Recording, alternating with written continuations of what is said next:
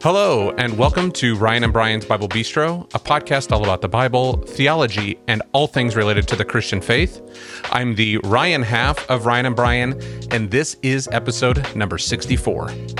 Today, Brian and I are continuing our series on the book of Ephesians. We are looking at the opening section of chapter 3 and God's mystery that was revealed to Paul. Before we get started, just a quick reminder that you can find us at thebiblebistro.com on Instagram and Facebook at The Bible Bistro. You can watch us on YouTube as well at Ryan and Brian's Bible Bistro. If you are watching us there, don't forget to hit that like and subscribe button.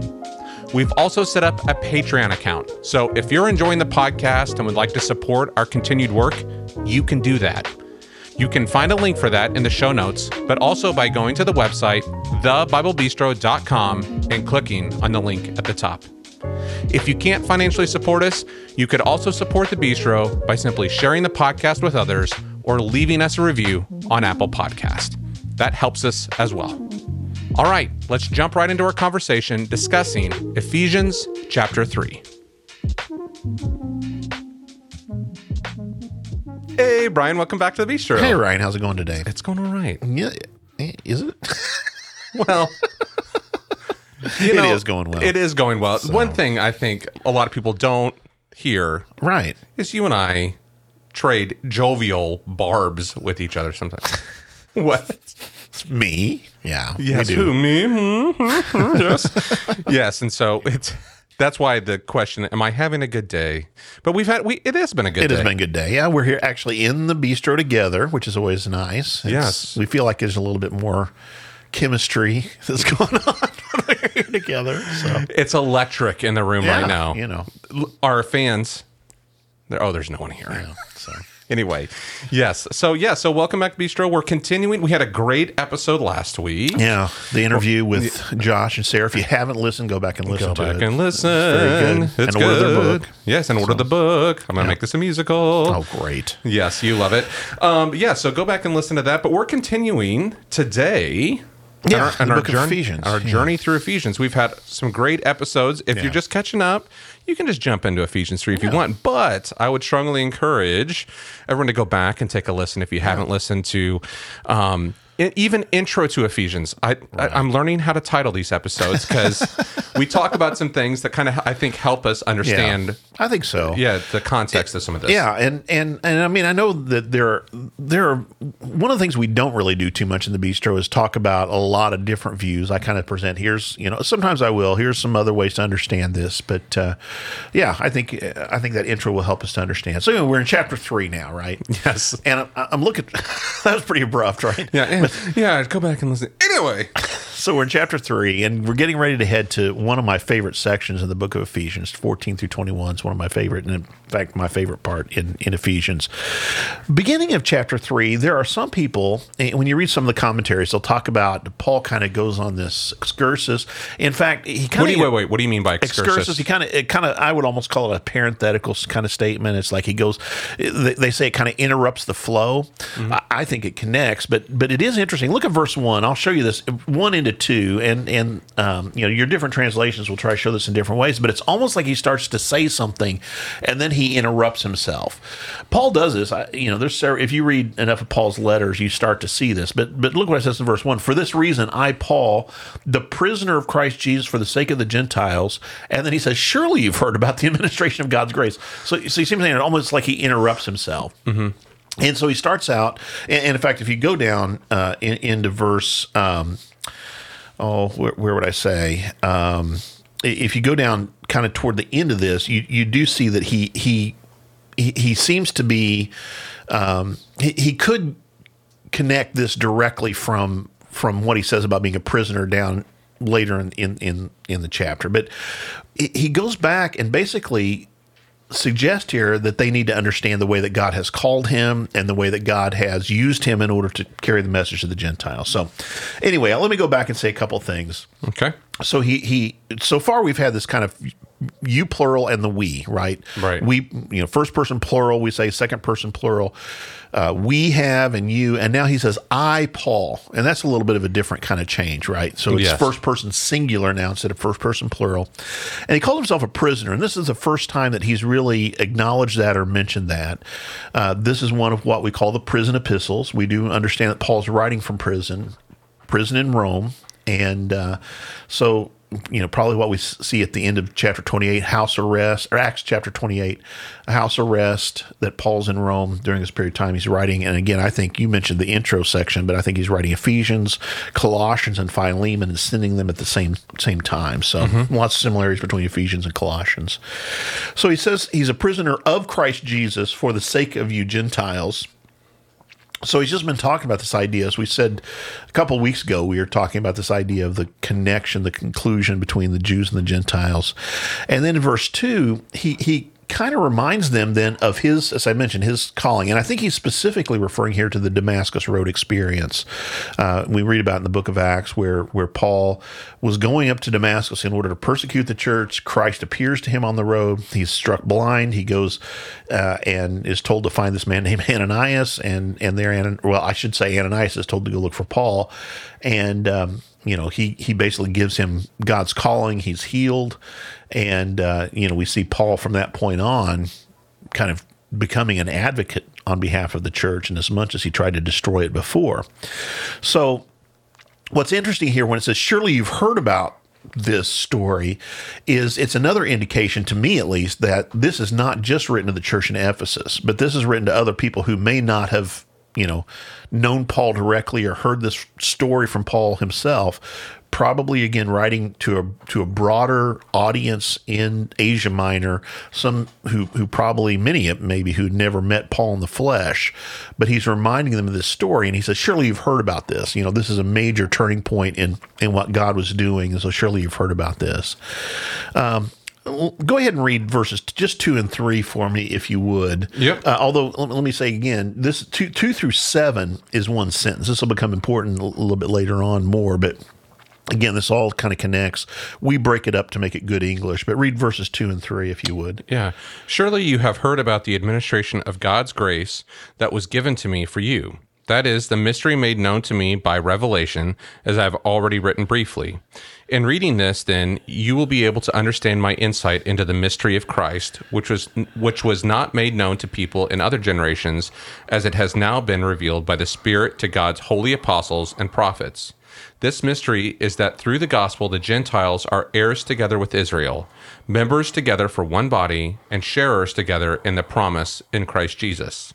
I became a servant of this gospel by the gift of God's grace given me through the working of his power. Now, you'll notice that it, if you're reading the NIV, which that was just from the NIV, there's a paragraph break. Yeah. Actually, between six and seven, which I don't understand because, again, seven is the end of the sentence, really. If you look at this in the Greek Bible, they or the Greek New Testament, they they break it after seven, which I think is a much better uh, breaking breaking place here for it. But it does seven does connect with what he's going to go on and say in the next part, which is not not surprising to us. Let me break this down a little bit. He calls this here the idea of the administration of God's grace. Um, th- this is kind of the idea. Administration is the idea. This is something that belongs to someone else, but you're given responsibility to care for it, right? And, and so here's the idea that that this administration was given to me for you. In other words, on your behalf. So he was given this responsibility uh, to preach about God's grace, to, to talk about it on their behalf. And specifically, he says it's the mystery, and we've talked about mystery before, that was made known to me by revelation. Now, what, what did I say? Missed how Paul uses mystery. When did when did we talk Something about that before? just had not been uh, that ha- that was a, a truth, but had just not been revealed. Right. Previously unknown, but has now been revealed, I would say. Previously hidden, we might even say, and, and now has been made known. So this mystery was made known to me by revelation, as I've already written briefly. So go back, he mentions writing it briefly. Go back and look at chapter one, verses 9 and 10. What does he say about the mystery there? Uh, he made known to us the mystery of his will according to his good pleasure, which he purposed in Christ, to be put into effect when the times reach their fulfillment, to bring unity to all things in heaven and on earth under Christ. So part of this mystery is this idea that in Christ he's going to bring unity, and so he's already talked about this idea uh, in chapter two. He brings unity between you know God's people and God. He brings unity within God's people. Last half of chapter two, so that that's kind of that mystery.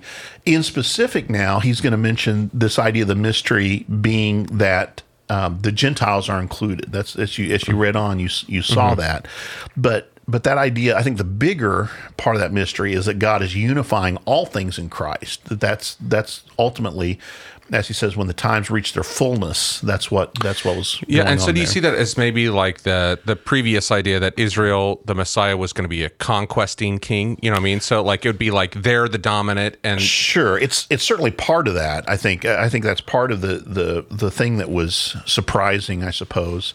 Um, and for Paul, you know, I, I think specifically what he's focused on here, I would say, is the, the inclusion of the Gentiles. That that's something that he didn't see before, mm-hmm. but now has been revealed. It was revealed to him. Yeah, and it, we, I don't know if we've talked a whole lot about this. Like, what do you see the makeup of this audience? Is it oh, primarily yeah. Mm-hmm. Gentiles? Is it I'm primarily Jews? That. A little bit of Gentiles? Like, what do you see this audience so this, being like? Uh, this is Asia. It's a very good question. It's it, this is Asia Minor, and I think the way he's writing this letter, what it seems is that it would be a vast majority of Gentiles. It makes sense in this area. Now there are going to be Jewish people who live in Ephesus for sure in that in that major city, maybe some of the outlying areas as well. But I think he's writing primarily to Gentiles. And, and even the way we saw the language in chapter two, uh, we and you all, you know, mm-hmm. uh, it seems like he's imagining that most of the audience are, are going to be Gentile. So I think that's a that's a very good question. I think that's how I would understand that. And again, Paul's that's what he sees his ministry as, right? He mm-hmm. sees his ministry as primarily being to the Gentiles. That's his that's what God has called him to, I would okay. say. So, yeah, good question. Um, so, you'll be able to understand my insight into the mystery of Christ, he says, in reading this then, which was not made known to people in other generations. And I think he's talking here about those who had come before, as it has now been revealed by the Spirit of God to, or Spirit to God's holy apostles and prophets. He talked before in the, in the last chapter, you might remember, about the prophets and apostles being the foundation of this building of the Jews and Gentiles. And Christ, the cornerstone. Yeah, and, and the Jews and Gentiles being built together in Christ to be a temple uh, where God lives by His Spirit. That kind of an idea. And, and so here's here's how he describes that mystery in verse six. That mystery is that through the gospel, the good good news, the nations or the Gentiles are heirs together with Israel, members together of one body. So there again is that idea of uh, of the church as as Christ's body, and shares together in the promise of Christ Jesus. And then here's kind of where that parenthetical statement ends. I became a servant of this gospel by the gift of God's grace given me through the work of His power. Uh, notice that idea. We talked about the gift and, and grace before. That that those concepts or those ideas are very very similar. Uh, those those um, words in Greek even are very similar. This idea of the gift of God's grace given me through the working of his power. So again, I think he's talking about uh, his calling and, and his responsibility. Now, again, it, it does seem like he goes into this parenthetical statement, but I do think it connects because what he's using is himself as an example of the fact that God not only has reconciled Paul to himself in Christ, but also has then given him a task Mm-hmm. And, and, that's what I think Paul's primary point is in this whole section uh, is he's going to say that not only have we been reconciled to God, but then we've also, to use the language of Second Corinthians, we've also been given that ministry of reconciliation. You know, even as we're called together um, with with all of God's people, we're then given a task. We're not left without without purpose and without something to do. Yeah, that's interesting. I mean, I was just thinking, like, man, he's just like repeating himself almost. What we just saw at the end of two. You know what I mean? Like, right. it, it's that right. it's that reconciliation piece again. Sure. But I, I I think that's it. To, to he's using himself as an example in that. I think that helps I, me understand why he why he might be repeating some of the same themes right. I thought he was saying earlier. I, I think that is. I, he's using himself as an illustration of, of the way that God has done this in a very specific individual, not just in a general sense. And then as he's, I, I think it's helping it can help the people to whom he's writing imagine how God could be using them in the same kind of way. And and for us, I think it helps us imagine how God might be using us in this same in the same process as well. Cool. Yeah. So uh, let's go on then with verse 8. Let's just read, um, let me see what I've got here. Just verses 8 and 9 uh, here, if you'd read the, just those two verses for me. Although I am less than the least of all the Lord's people, this grace was given to me to preach to the Gentiles the boundless riches of Christ and to make plain to everyone the administration of this mystery, which for ages past was kept hidden in God who created all things. So back in verse 7, I'm a servant, he, he says, of this gospel. And he calls himself this a couple of different times slave of the gospel, servant of the gospel. And, uh, you know, he, he's, he's talking about the fact that he is compelled, he's bound by this. You know, this mm-hmm. is the, the responsibility that he has, that God has given him. The gift of God's grace. So I mentioned that earlier, this idea, the gift of, of, of God's grace.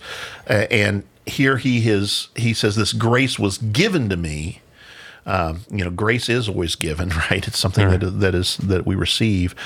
Um, um, to preach to the Gentiles the boundless riches of Christ. Oh, let me go before I get onto that. I'm sorry. The fir- very first phrase, I am less than the least of all the Lord's people. Two weeks ago, when we talked about chapter two, there was this phrase, God's people. And it's the same thing here. The NIV has translated this. It's not a bad thing, but it's, it's literally the saints or the holy ones is the word again. And they've called it the Lord's people. So Lord's people doesn't occur in the text.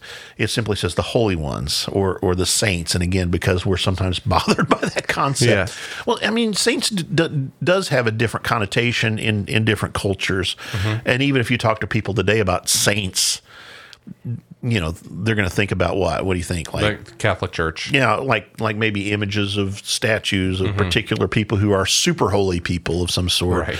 I think the way Paul uses this word again in fact, well, I tell you what, fl- flip over into First Corinthians. I know I'm doing this off the off the cuff. I didn't plan to do this. First Corinthians, chapter one, verses one through three. Just the just the opening there. Um, just notice what he says here about the church in Corinth. Okay. Paul, called to be an apostle of Christ Jesus by the will of God, and our brothers Sosthenes, to the church of God in Corinth, to those sanctified in Christ Jesus and called to be his holy people, together with all those everywhere who call in the name of our Lord Jesus Christ, their Lord and ours. Grace and peace to you from God our Father and the Lord Jesus Christ. What the NIV translates there is those sanctified, again, is that same word, the saints, right? Mm-hmm. The, the set apart ones. And so when he's writing the church in Corinth, now not to give away the ending, but if you've read the church, the, the, the letter to the church in Corinth, this first letter, they had problems, right? Yes, they they were not without their problems, uh, and yet Paul calls them saints. And so when we use the word saint, we're thinking about super holy people usually. You know, again, in, in certain churches, you mentioned the Roman Catholic Church, for example, there are people who are who are called saints because um, you know they've there's certain um, a process that they've gone through in order to be recognized as that. Even when we use the term holy, again, I think we often have this idea of people who are super spiritual, or right. I, I, don't know what you want to say. Their their behavior is exemplary in some. They're part way. of the God Squad. But I don't know that I've ever heard that one, but the, the, the the the um, the idea of saints though is just that we are set apart by God in order to be his his people. And so that's why I think the NIV translates as Lord's people, but and I don't want to spend too much time on this. Now, why do you think Paul calls himself less than the least of all um, the saints, do you think? Uh, yeah, I I mean that he, even in his lowly position, he has a task. Sure, and yeah, and, and so he thinks of himself in a humble way. I think. I think the other thing is he he was a persecutor of the church. And again, he, he's just come off this where he's talking about being on the Damascus Road. And I think this idea that, that you know, of, of he calls himself in another ta- context. I am I am the the chief of sinners, right? Mm-hmm. I'm, I'm, the worst of the worst, and, and so it's that kind of an, an idea that uh, you know, though the least of all God's people, God gave me this specific grace to preach to the Gentiles the boundless riches of Christ. So I'm going to go back to that boundless riches now and that's the language I keep using. I keep talking about extravagant language. I was going to say the uses. lavish. Yeah. yeah. we talked about that in the chapter one. How many times have we had this term riches already? You know, this mm-hmm. idea of what we have in Christ. Again, you know, not physical riches. We're not talking about you know um, financial wealth, but here we're talking about this incredible gift that we have given in Christ, the the grace of God that is purposed in in the person of Christ. Um, and, and so he says, "This is this is my my gift. So, so it's almost like I can't imagine, even though I'm the least of all God's people, that God has given me this incredible task of sharing with with all the Gentiles this incredible news of what God has done in, in Jesus. And so that's kind of the I think the the message he's getting across. He says to make plain to everyone the administration uses that term again, uh, oikonomia. It's the idea of the the caring of a household, the administration of this mystery, which for ages past was kept hidden in God, who created all things. So ages past, again, is this idea is previously unknown, created all things. Get, gets us to that idea way back in chapter one, where it talks about that God chose us before the creation of the world. And we talked then about is this the idea of choosing people or choosing the plan. This is a part of that, and we'll see it again. I think a little bit later as well. That that when God set all things into motion, this was His plan then for the Gentiles to be included. But even though generations hadn't seen that, hadn't understood right. that. And again, I, I, think I said this the last time we were together, or, or two weeks ago, I should say, that the um, you, you, know that that is you can see it in the Old Testament. There there are examples of that in the Hebrew Bible. Uh, we can see where God's plan was this, but th- there's a sense in which somehow it, it was kept from being implemented or kept from being understood fully. That's the mystery part of it, hidden hidden but now been made known. Uh, in in Paul, I think is is the way I would say this.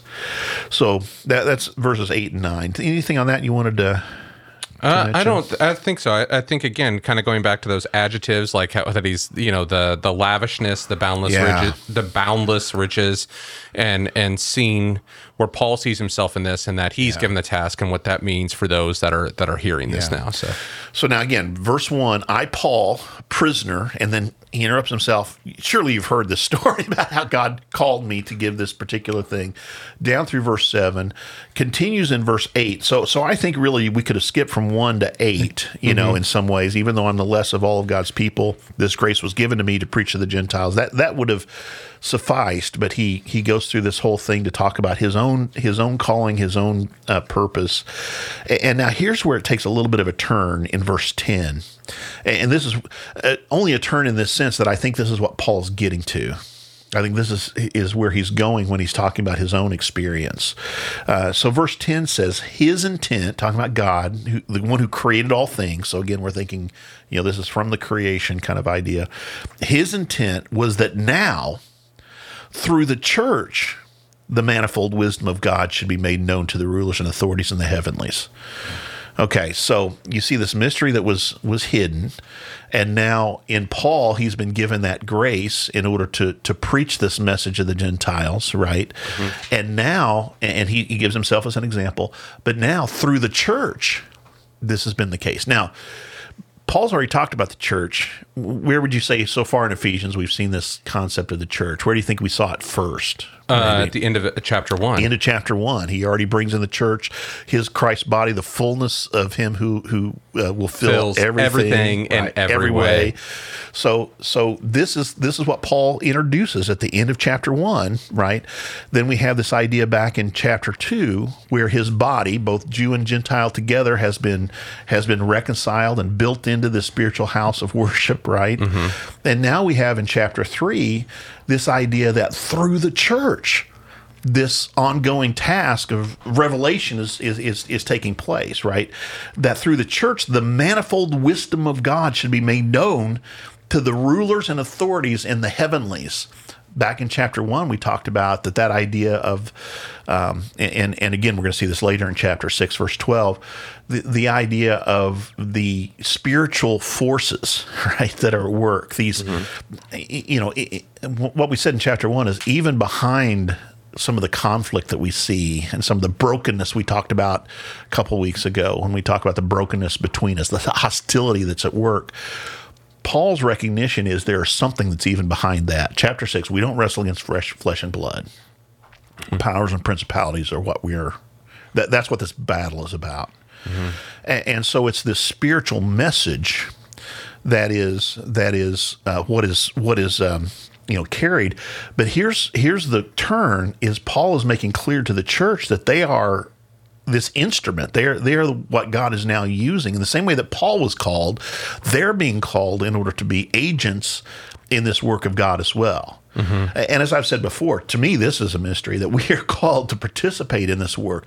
Not only are we, and, and you can even remember that when, when it's this idea we are not saved by works that no man could boast, or no one could boast. Sorry, went went back to the 84 NIV there for a minute. Um, it's a glitch in the matrix for Brian. Not by works that that anyone could boast, but but we are his workmanship created to do good works, right? So right. we're we're created for this purpose of doing these things. Um, what, uh, yeah, what do you think it means when it talks about like in the heavenly realm and in the heavenly authorities in the heavenly realms like how do you see? I mean, that seems like it's spiritual some, forces. Yeah, the spiritual forces. So, so, and, and, again, I'm not trying to get you know woohoo on this or anything, but I mean seriously, that's a very technical term, woohoo, everyone. but but I think we cannot forget the reality of of the evil one, which this is this is a spiritual battle. Mm-hmm. Right. Well, I, I, just I guess the, the thing is is like to be made known to the rulers and the authority. So like, w- w- I mean, Paul would think they would know about. Well, would they? So so how would they know?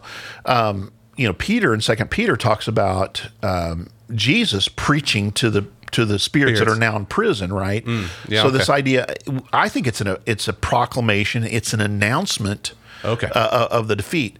Um, not to get too much into the book of Revelation, but we see the same kind of thing there, right? Where there's this announcement. You know, there are these there are these witnesses, even the two witnesses, which I think, well, that's a different again, thing. Give, that's talk, a church talk, again. talk about another. Yeah, I think so. Which are making this this proclamation, you know, a- against the the powers that are at work within the world. Um, and again, I'm not. all I'm saying is this. Here's here's I think here's the reason this is important. I know you're always asking me so what. Here's the reason this is important. It is I think there is a constant temptation for us as God's people when we see opposition to the message of the gospel, uh, or, or, or even any kind of quote unquote evil that we see done is we tend to focus upon the person. Mm-hmm. And, and we forget that there is one who, or there are those who are work behind that person prompting that kind of evil action. Now, I'm not trying to, to you're not trying to get woohoo. I'm not trying to abrogate responsibility. I'm not trying to say that they're somehow not not, not responsible. But but here's the thing. Here's the reality: is we have done wicked. We've done evil things. Let's go to Paul. Paul was a persecutor of the church. Right, he he was doing things in order to. You talk about working against the gospel. He was actively trying to destroy mm-hmm. what God had done in Christ and, and the announcement of the gospel that was being made through the church. He was actively trying to destroy that. And God met him on the Damascus Road and showed him the reality uh, that revealed to him this mystery, right? That for ages, you know, even though it was planned from creation for the generations that are past, has, has not been made known. He reveals that to him and then gives him the task of going out and, and, and promoting the, the work of the church in the same way that he had, to the same extent that he had tried to destroy it before, right? Right. And, and we find Paul you know, throwing himself headlong into that task. But when we begin to focus upon the person, we're forgetting, and, and Paul says this a, a, couple of different times. I was thinking about this. Um, oh, and when we you, you, asked me a question two weeks ago about remembering, mm-hmm. and, and, one of the things that Paul says um, is uh, t- t- I'm trying to remember where it is exactly. I think it's Second Corinthians, but uh, remember remember what you previously were. You know, he, he reminds them this is what some of you were. Um, you know, you were you were um, you know, se- as he said in early in Ephesians, separate from God. You, you, this is where you were, but the gospel is what's reached out to you. And, and I think the problem is if we forget our sin, mm-hmm. and if we forget the way that we have been, um, you know, involved in the work uh, against the gospel, then then our tendency is not to see other people as those who are worthy of hearing the gospel, but we begin to put the evil on them. And that's why I think Paul says it's not flesh and blood that we wrestle against, right? Mm-hmm. Uh, that there's this other power at work, but God has defeated that that power in Christ, right? And mm-hmm. so that's the announcement. That's the that's the gospel that we're announcing. I don't know if that if yeah. that answers your question. Yeah, well no, I, it just it, it it, it should be known. It, it just it, it's it just made the not to all the earth, but to the heavenly realms. Like it was Right. just like it for me. It was it was less about uh, a, a horizontal, and there was like a, a vertical Sure. a vertical Right. nature to what the proclamation was. And I was just wondering what you- what what you, what you thought about that. Yeah. Let me go back to 10. I want to I want to make sure you pick up this next purpose or this next point because I think it goes back to something we talked about early on. I think our second episode on Ephesians. His intent was that now through the church, through the church, and, and I t- I can't wait till ne- next our next time because that's what we're that's all we're going to talk about next time. His intent was that now through the church, the manifold wisdom of God should be made known to the rulers and authorities in the heavenlies according to His eternal purpose. So God's his is here God, God's eternal purpose. So that whole idea when we talked about predestination and And election, election, this yeah. kind of idea, th- this is God's purpose, uh, you know, eternally that He accomplished in Christ Jesus our Lord. In, in other words, and this is, I think, um, a, a, purpose here. He, he- he accomplished uh, through uh, Christ Jesus our Lord. In Him, again, in Christ, and through faith in Him, we may approach God with freedom and confidence. So, in Christ and through our trust, our faith in Christ, we may now approach God with freedom and confidence. So that's kind of the the, the gospel in a nutshell, I suppose you'd say. And so then here is Paul's point. Going back to this idea at the very beginning in verse 1, I'm a prisoner then. He says, Therefore, don't be discouraged because of my sufferings for you. I ask you, therefore, don't be discouraged because of my sufferings for you, which are for your glory, which I'm sorry, which are, are your glory. So, Paul, you know, part of the thing he deals with in all the prison epistles, and, and spe- specifically in Philippians, which you know is is kind of a, a separate in my mind from Ephesians, Colossians, and Philemon, uh, but written at a similar time to a different purpose and to a different place, though. Um, part of what Paul has to deal with is if God is at work in him, and, and you know it's the same kind of thing that that I, Israel deals with in the Old Testament. If God is working in him and through him, how is it that he's been put in prison? Right. If God's the victor, same kind of thing we see in the Book of Revelation, right? If God is one, why is he in prison?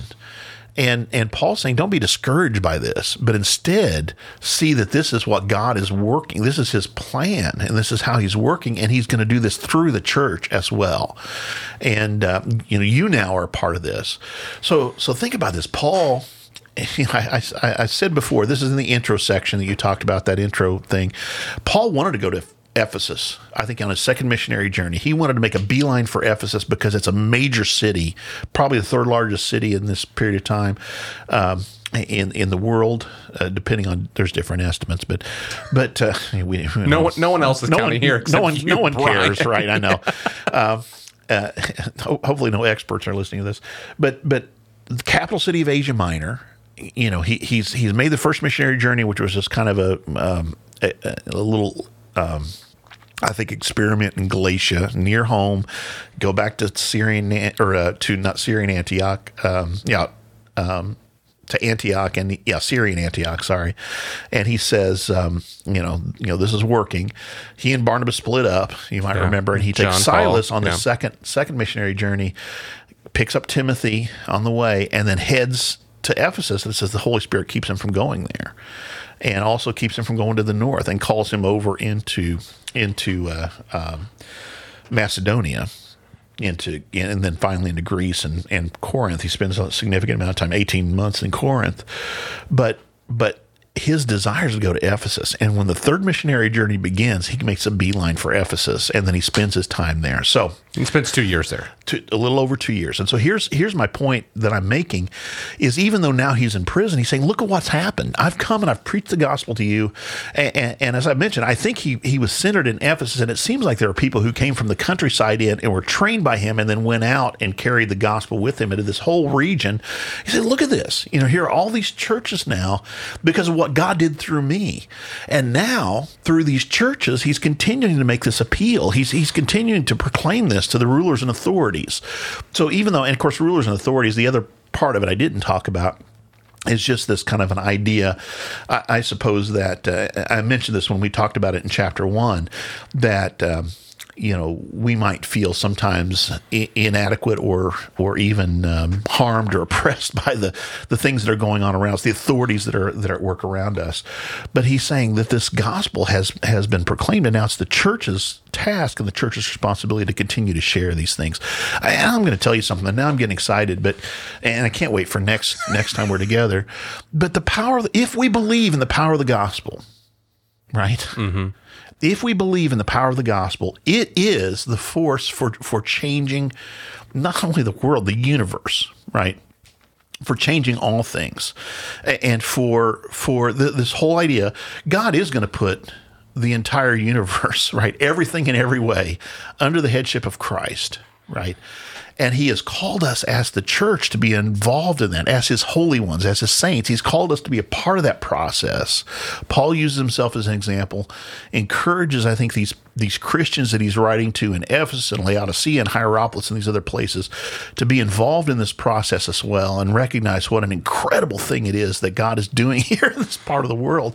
And that's, I guess, the thing I want us to get a hold of as well, is that that's what he's calling us to to, to be involved in this process of restoration and reconciliation, not only between people and God, but also between people and people, uh, for us to be put into our right minds, which for some of us that takes a lot more work than others, and and even for us to be at peace with God's creation. You know, to be living in in a way where we are um, at, peace, even with this good world that God has given us you know and, that's that's what i think that's what i think he's he's talking about here. Man again i can't wait because then he he breaks into this prayer and and it is all that language of this is what we're going to be talking about next time we're together all that language of extravagance all that language that that repeated use of the word power we've talked about before and, and the way that in Christ, you know, we now are are called to this is is what this this next section of the book of Ephesians is about. So, questions or comments on any of that? No, I mean it's it's it's a call to the church. I think so. Yes, absolutely. So not only the church in the first century, but it's a call to us because the Holy Spirit's working through Paul, in my opinion. The Holy Spirit's working through Paul in order to make this God's word for us as well, right? And, and so that that's this idea that He is called through His church. This is God's plan that through his church that this this message is going to be proclaimed his eternal purpose that began in creation is now being being uh, accomplished in us I mean, that's pretty that's pretty amazing if you think about it. Yeah, and I, th- uh, uh, you know, I think I'm really glad we're going through this because I think that's one of the, and, and I think sometimes it's hard, and I, I'm projecting here. I'm gonna I'm gonna projecting, but I think sometimes in the church we can often see it like the church needs to be doing this. Sure. where we, we disassociate ourselves from Right. the church. Like Right. I'm I'm a congregant, or you know, I go I attend church, and then there's the church, and it's it's like the the federal government of the church needs Yes. to be doing this. Yeah. And so like but, It's but easy to point- it's point easy fingers, well it's easy yeah. to point fingers and also and I think the church structure back then I think it was we've talked about this before like a meal and we've had these in the conversations but like it was much more of a community aspect. Sure. I live in the suburbs. Family, yeah. family and you know I may not see people I go to church with you know but once a week maybe. Right. um, and so I think you know I think the message is for yes we as a community but also us as individuals in that. Because I think it, I mean what, uh, do you see it that way? Yeah, I you you've said it's yeah, absolutely. well, there's two two ways I'll respond to that. The first is this: yes, that that when we talk about the church, um, even I think we have to be careful about the language we use. You, you said the people that I go to church with, Yeah. Oh, yeah. and I try not to say that. Now I'm imperfect. I know this comes as a shock to many of you, but.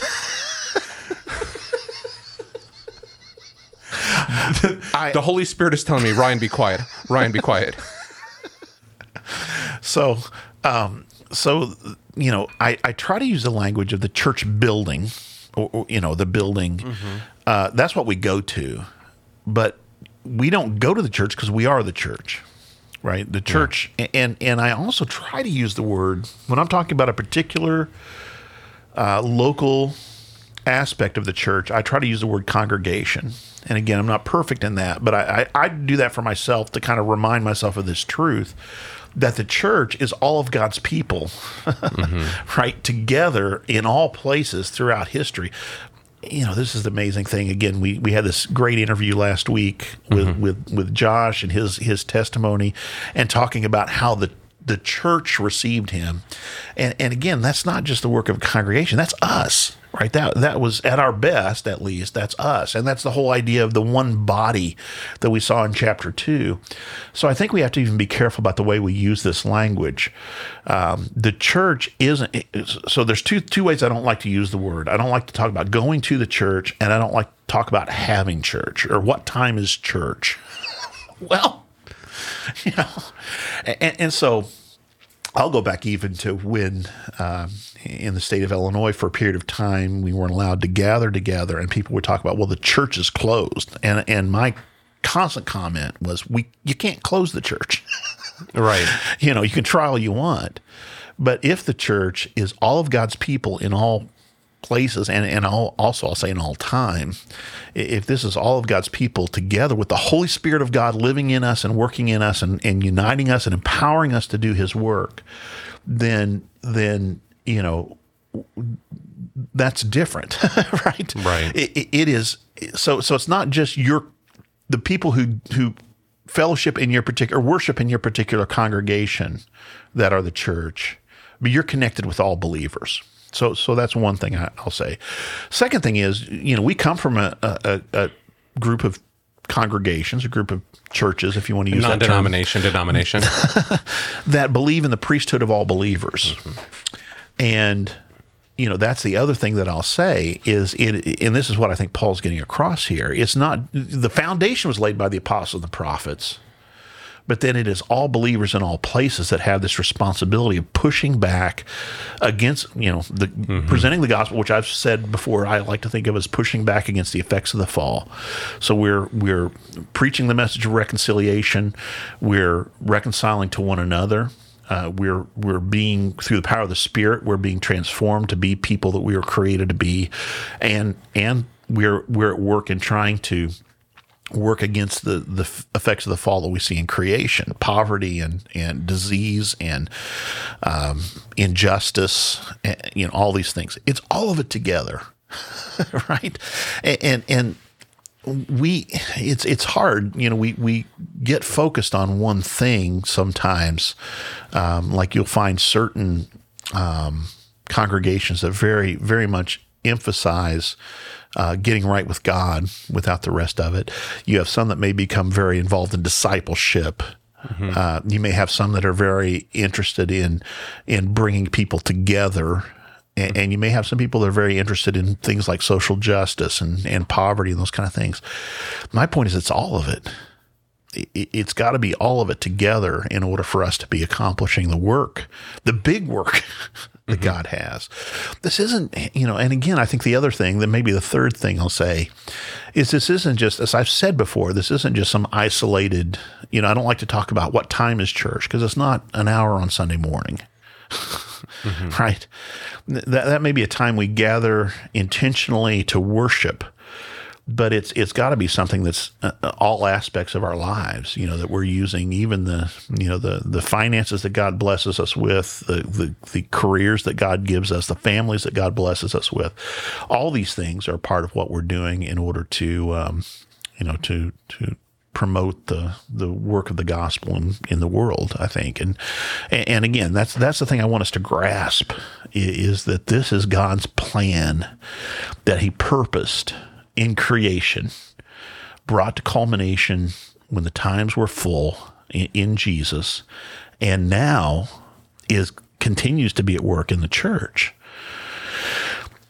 D- despite what some uh, theologians might might say, um, the age of the apostles was very, in my opinion, was a very specific time. The mm-hmm. age of the prophets and the apostles, um, but the work of the church for which the church was equipped continues, and, and that's that's the way I would see this this progressing.